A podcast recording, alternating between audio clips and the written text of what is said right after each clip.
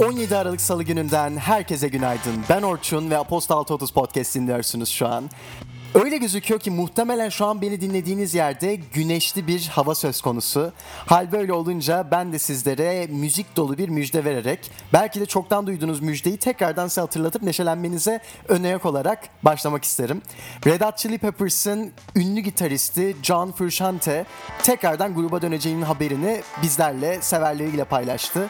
Yakın vakitte grup Türkiye'ye bir konser için uğrar mı bilmiyorum ama en azından şunu biliyorum ki e-posta bültenimizin giriş kısmında sizler için çok tatlı birkaç Red Hot Chili Peppers şarkısı iliştirmiş bulunmaktayız. Keyifli dinlemeler dilerim şimdiden. Sizi bugünün gündeminde öne çıkan başlıklarla baş başa bırakmadan önce tarihte bugün neler olmuş odaklı bir paylaşımda bulunmak isterim. 1989 yılında bugün The Simpsons ilk bölümüyle televizyonlardaki yerini aldı. The Simpsons denince akla muhtemelen ilk olarak Bart Simpson geliyor. Ama Bart Simpson'ın adını tam adını bilmiyoruz muhtemelen. En azından genellemeyeyim ben bilmiyordum. Bu podcast'in ve e-posta bültenimizin sonunda sizlere bu bilgiyi de paylaştığımız küçük tatlı bir dokunuşumuz olacak. Başta da söylediğim üzere bugün 17 Aralık Salı ve her zaman olduğu gibi zengin bir gündemle sizlerleyiz. Şimdiden keyifli dinlemeler. Piyasalar, ekonomi. ABD ve Çin arasındaki kısmi ticaret anlaşmasının piyasalardaki olumlu yansımaları sürüyor.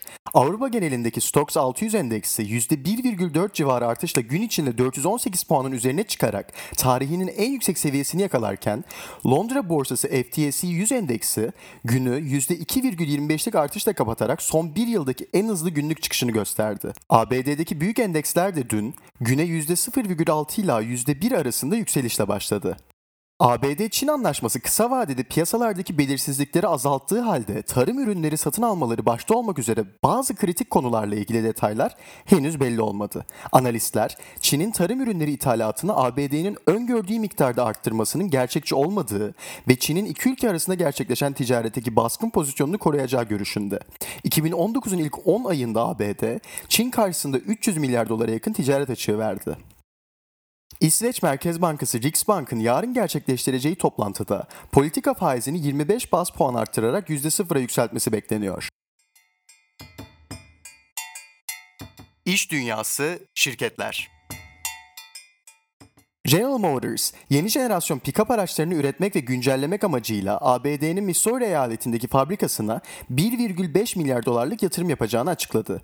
Yatırımın 1 milyar doları mevcut fabrikanın geliştirilmesi ve büyütülmesi, 500 milyon doları ise üretim araçlarının geliştirilmesi için kullanılacak. Çok uluslu yatırım bankası Goldman Sachs, kutup bölgesindeki sondaj projeleri için finansman sağlamayacağını açıkladı. Tekven Holding iştiraklerinden olan Tek Investment, Azerbaycan'da faaliyet gösteren petrokimya sanayi üretim şirketi Sokar Polymer Investment'a %10 ortak olmak üzere 100 milyon dolarlık yatırım yaptı. Teknoloji Startup Intel, Tel Aviv merkezli yapay zeka çip üreticisi Habana Labs'ı 2 milyar dolar karşılığı satın aldığını duyurdu.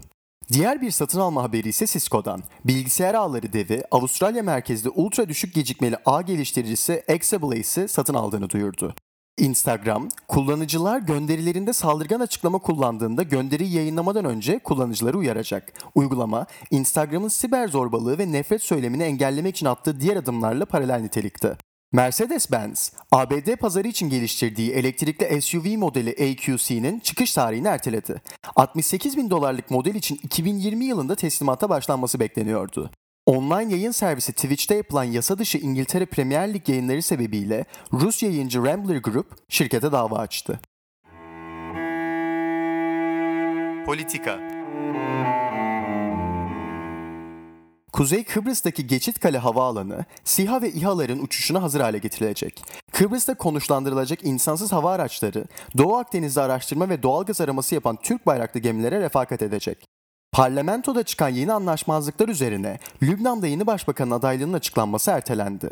Şiddetli bir politik ve ekonomik kriz geçiren Lübnan'da gerekli reformları yapıp halkı tatmin edecek bir hükümetin kurulması hayati önem taşımakta. Uluslararası Af Örgütü'nün açıklamasına göre 15-18 Kasım tarihleri arasında İran'daki protestolarda 304 protestocu güvenlik güçleri tarafından öldürülürken binlerce kişi de yaralandı.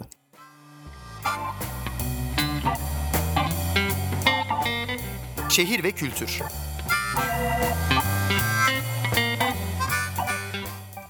Geçtiğimiz hafta Avustralya'da kabineyi küçültme hamlesinin ardından ülkenin sanata adanmış bakanlığının kaldırılması tepkilere yol açtı. Başlatılan online kampanyada 35 bin üzerinde imzacı meclis binasındaki tüm sanat eserlerinin kaldırılmasını talep ediyor.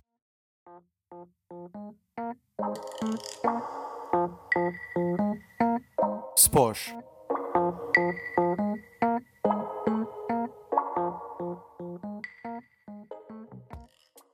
Şampiyonlar Ligi'nde son 16, Avrupa Ligi'nde son 32 turu eşleşmeleri belli oldu. İstanbul Başakşehir'in Avrupa Ligi son 32 turundaki rakibi Portekiz temsilcisi Sporting Lisbon oldu. İlk karşılaşmalar 18 Şubat'ta oynanacak. Bu sezon Anadolu Efes formasıyla bir maçta 49 sayı atarak Euroleague rekoru kıran Shane Larkin'in Türkiye forması giymesi konusunda Ufuk Sarıca ve Hidayet Türkoğlu'nun ardından Cumhurbaşkanı Erdoğan da açıklamalarda bulundu.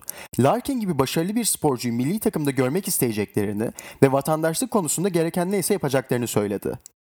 Fenerbahçe forması giyen Sadık Çiftpanar'ın pazar günü oynanan Sivas Spor karşılaşmasında çapraz bağlarının koptuğu ve sezonu kapattığı açıklandı. Benzer bir sakatlık haberi Memphis Depay'den de geldi. Lyon forması giyen oyuncu sezonu kapattı. Dahası kendisinin Euro 2020'yi kaçırma ihtimali bulunuyor. Marco Silva ile yollarını ayıran Everton'da teknik direktörlük için en büyük hedef Napoli'den ayrılan Carlo Ancelotti. Bu iddianın sahibi Sky Sports'a göre 60 yaşındaki teknik adam görüşmeler için dün İngiltere'deydi ve Everton'ın teklifini prensipte kabul etti. Dünün öne çıkan karşılaşması Denizli Spor, Trabzonspor arasında gerçekleşti. Karşılaşmadan Denizli Spor 2 birlik üstünlükle galip ayrıldı. Bugünün öne çıkan karşılaşmaları ise şu şekilde. Lokomotiv Kaliningrad Region, Vakıfbank. Saatler 20'yi gösterdiğinde Spor Smart ekranlarında. Tuzla Spor Galatasaray 20.45'te A Spor ekranlarında. Zalgiris Anadolu Efes saatler 21'i gösterdiğinde Bein Sports haber ekranlarında. Panathinaikos Fenerbahçe Beko saatler 22'yi gösterdiğinde Bein Sports 3 ekranlarında. Şimdiden keyifli seyirler dilerim.